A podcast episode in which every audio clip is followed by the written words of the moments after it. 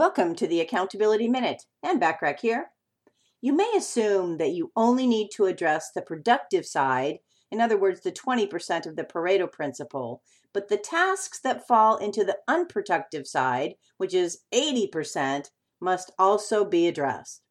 Administrative tasks like answering the phone, doing some emails, bookkeeping, setting up your website and then monitoring it, Pushing papers around should certainly not fall into the hands of the executive in your business.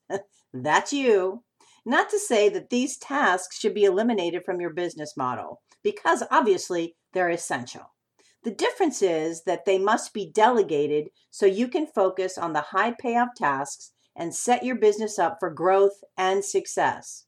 Hire a virtual assistant or an employee to take responsibilities for the tasks that you can't and should not be doing.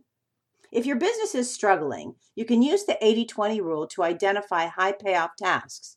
If you are currently working 10 hours or more a day, put the 80 20 rule into action to finally take back control of your life.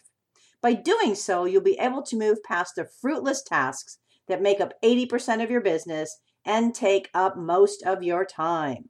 Find an assistant, virtual or not, to help you in applying the 80 20 rule to your business so you can accelerate your results. You should do only what you can do and don't do anything else. Everything else should be delegated. Get help so you can be even more successful. Isn't it time? Remember to take advantage of the many complimentary business tips and tools when you join my free silver membership on accountabilitycoach.com. Thanks for listening.